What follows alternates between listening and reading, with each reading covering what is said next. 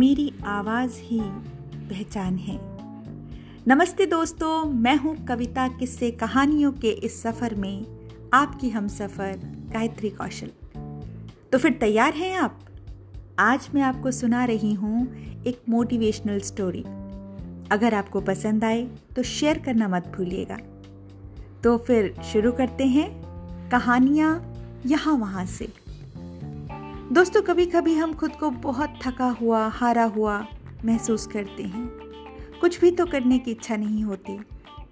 आज मैं आपको ऐसे ही एक लड़के से मिलवा रही हूँ, जिसे बिल्कुल ऐसा ही लगता था। दोस्तों, मेरा वादा है कि इस कहानी को सुनने के बाद आपकी ऊर्जा पहले जैसी नहीं रह जाएगी, कहीं ज़्यादा बढ़ जाएगी। तो फिर बिना कोई टाइम वेस्ट किए शुरू करते हैं। रवि नाम का एक लड़का था। उसे दौड़ने का बहुत शौक था। वो कई दौड़ों में हिस्सा ले चुका था, पर कभी किसी भी दौड़ को पूरा नहीं करता था। एक दिन उसने ठान लिया कि चाहे कुछ भी हो जाए, वो अपनी दौड़ ज़रूर पूरी करेगा। और अब दौड़ शुरू हुई। रवि ने भी दौड़ना शुरू किया धीरे धीरे। सभी लोग आगे निकलते जा रहे थे और अब रवि थक चुका था। वो रुक गया। फिर उसने खुद से कहा कि अगर मैं दौड़ नहीं सकता तो क्या? कम से कम चल तो सकता हूँ। और उसने ऐसा ही किया। वो धीरे धीरे चलने लगा। वो आगे तो ज़रूर बढ़ रहा था, पर बहुत ज़्यादा थक गया था। वो नीचे गिर पड़ा। उसने खुद को बोला, कुछ भी हो जाए, आज इस दौड़ को मैं ज़रूर पूरी करूँगा। वो जिद करके वापस उठा। लड़खड़ाते हुए आगे बढ़ने लगा।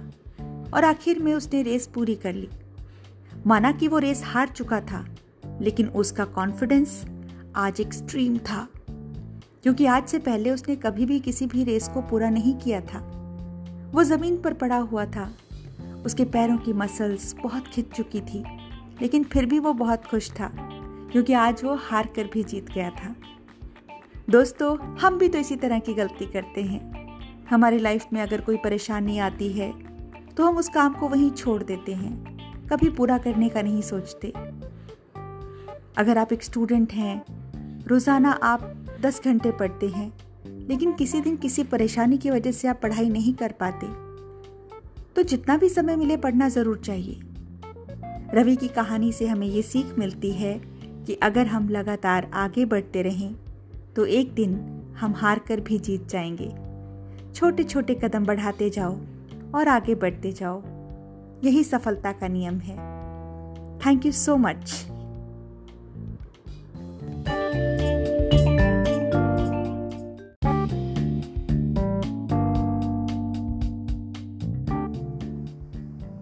मेरी आवाज़ ही पहचान है। नमस्ते दोस्तों। मैं हूँ कविता किस्से कहानियों के सफ़र में आपकी हम सफ़र, गायत्री कौशल। दोस्तों, ज़रूरी नहीं कि सारे सबक किताबों से ही सीखे जाएँ। और सीख कर भी आप गलती ना करो, ये भी ज़रूरी नहीं। लेकिन गलती से ना सीखो तो गलत है। तो फिर आप तैयार हैं आज की कहानी के लिए? दोस्तों, आज मैंने कहानियाँ यहाँ वहाँ से मैं आपके लिए चुनी है। कहानी हमेशा सीखते रहो। पहले दो पंक्तियाँ सुनिएगा। कि वो किताबों में दर्ज था ही नहीं, जो सबक सिखाया ज़िंदगी ने। दोस्तों, दरअसल ज़िंदगी सबसे बड़ी शिक्षक है, जो आपका इम्तिहान लेकर फिर आपको सबक सिखाती है। लेकिन ज़िंदगी से सीखे हुए सबक कभी भूलते नहीं हैं। तो शुरू करती हूँ आज की कहानी। एक बार गाँव के दो व्यक्तियों ने शहर जाकर कुछ पैसे कमाने का निर्णय किया। शहर जाकर कुछ महीने इधर उधर छोटा मोटा काम कर दोनों ने कुछ पैसे जमा किए। फिर उन पैसों से अपना अपना व्यवसाय प्रारंभ कर दिया। दोनों का काम चल पड़ा। दो साल में ही दोनों ने अच्छी खासी तरक्की कर ली। व्यवसाय को फलता फूलता देखकर पहले व्यक्ति ने सोचा कि अब तो मेरा काम चल पड़ा है, अब तो मैं तरक्की की सीढ़ियाँ चढ़ता चला जाऊँगा। लेकिन उस साल उसकी सोच के विपरीत कुछ हुआ। उसे उस साल बहुत ज़्यादा घाटा हुआ। अब तक आसमान में उड़ रहा वह व्यक्ति यथार्थ के धरातल पर आ गिरा और उन कारणों को तलाश करने लगा, जिनकी वजह से उसका व्यापार बाज़ार की मार नहीं सह पाया। सबसे पहले उसने दूसरे व्यक्ति के व्यवसाय की स्थिति का पता लगाने की कोशिश की, जिसने उसके साथ ही काम शुरू किया था। और वो ये जानकर बहुत हैरान रह गया कि इस उतार चढ़ाव और मंदी के दौर में भी उसका व्यवसाय मुनाफे में है। उसने तुरंत उससे जाकर इसका कारण जानने का निर्णय किया। अगले ही दिन वो दूसरे व्यक्ति के पास पहुँचा। उस व्यक्ति ने उसका खूब आदर सत्कार किया और उसके आने का कारण पूछा। तब पहला व्यक्ति बोला, दोस्त, इस वर्ष मेरा व्यवसाय बाज़ार की मार नहीं झेल पाया। बहुत घाटा झेलना पड़ा। तुम भी तो यही काम कर रहे हो। तुमने ऐसा क्या किया कि इस उतार चढ़ाव के दौर में भी तुमने मुनाफा कमाया? ये बात सुनकर दूसरा व्यक्ति बोला, भाई, मैं तो बस सीखता जा रहा हूँ अपनी गलती से और साथ ही दूसरों की गलतियों से भी। जो समस्या सामने आती है उससे मैं सीख लेता हूँ। इसीलिए जब दोबारा वैसी समस्या सामने आती है तो उसका सामना अच्छे से कर पाता हूँ और इसके कारण मेरा नुकसान बच जाता है। बस ये सीखने की प्रवृत्ति ही है।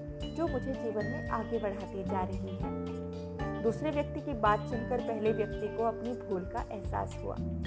सफलता के मद में वो अति आत्मविश्वास से भर उठा था और उसने सीखना छोड़ दिया था। तब वह ये प्रण करके वापस लौटा कि कभी भी सीखना नहीं छोड़ना चाहिए। उसके बाद उसने पीछे मुड़कर कभी नहीं देखा और वो तरक्की की सीढ़ियाँ चढ़ता चला गया। दोस्तों, हमें इस कहानी से ये शिक्षा मिलती है कि अगर जीवन में कामयाब होना है तो जीवन की इस पाठशाला से हर पल सीखते रहिए। यहाँ नित नए परिवर्तन और नए विकास होते हैं।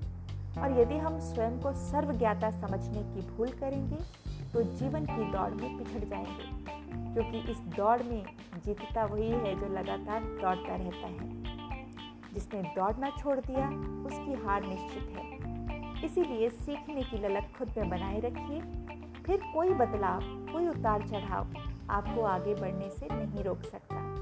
तो दोस्तों, आपको ये कहानी कैसी लगी? आप शेयर कीजिएगा अगर आपको अच्छी लगी। और कहानियाँ सुनते रहिएगा, मेरा मनोबल बढ़ाते रहिएगा।